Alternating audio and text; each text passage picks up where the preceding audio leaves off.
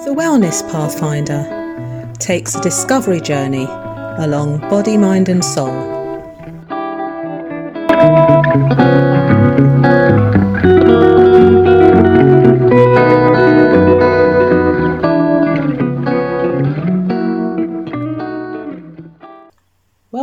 To the final part of episode 3 Technology Without Feelings. From time to time, I sit down and think back to the time when I had just been diagnosed with multiple sclerosis. Then, going to Moscow to receive HSCT almost five years later, followed by what life has been like for over eight years after treatment. And it's clear to me that while some technologies like MRI play a vital role in diagnosing illness and saving lives, there has been a deeper, valuable, and actually very powerful component operating throughout all areas of my life. And I believe this other component is one that exists for most of us on different levels. I'm talking about emotions, a gut feeling, or strong belief. And it was actually this part of my identity, my makeup, my nature, that gave out the most energy and I guess produced the most momentum. I trusted and relied on this part of me most at pretty much every stage of my decision making process. 1.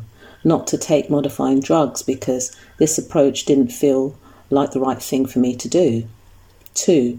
Asking questions about why my MRI failed to show inflammation when I believe I was experiencing a relapse. 3. Going to Russia for HSCT and doing this knowing that, based on his lack of support, when I returned home, I would have to find another doctor to carry out all the essential follow ups. In fact, I was in a difficult mental, physical, and emotional position. Certainly not where you would want to be to challenge medical professionals or make life altering plans.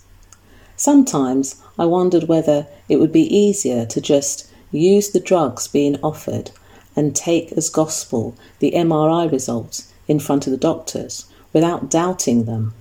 But something stronger was always working inside me, placing greater importance on my internal voice. I knew that earlier attacks had already caused levels of bad inflammation in my system and created damage as a result. So, the first thing I wanted this therapy to do was to halt disease pro- progression.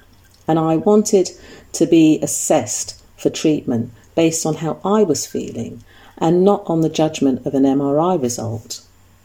Maybe earlier life events had shown me that using technology alone to diagnose and treat conditions and disease often missed out the core elements required for a sustainable rehabilitation, re- recovery, or healing outcome.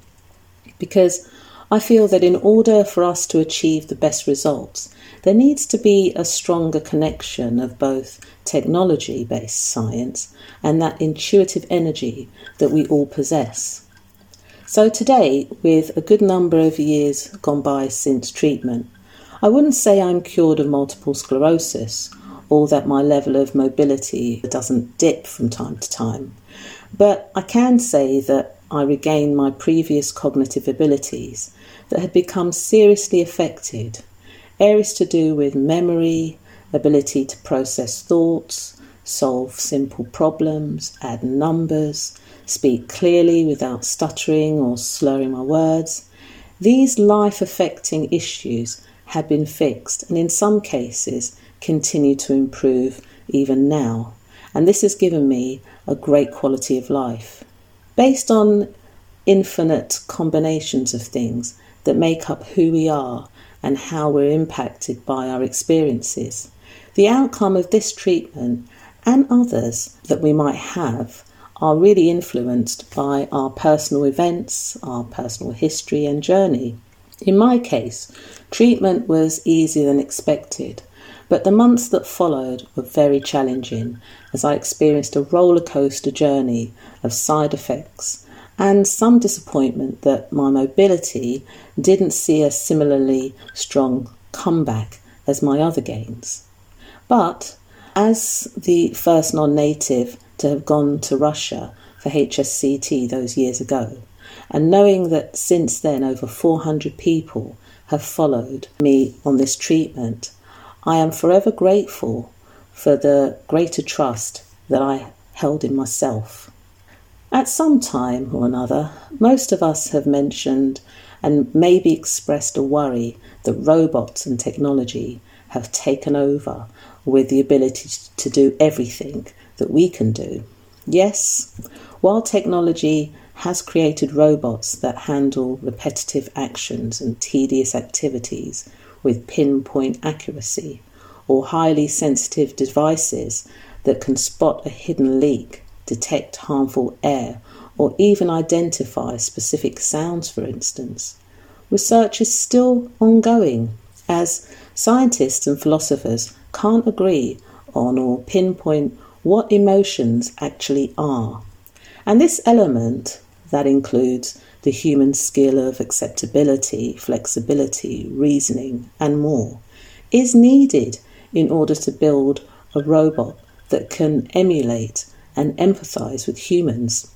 So, in a world where we use, rely on, and live very closely with many different kinds of technology, my journey to research and use HSCT reminded me of the importance of staying connected to the me, to engage that unique human side that I don't believe will ever be fully replicated by technology. Well, that's my thought. What do you think? Thank you for listening. Bye bye.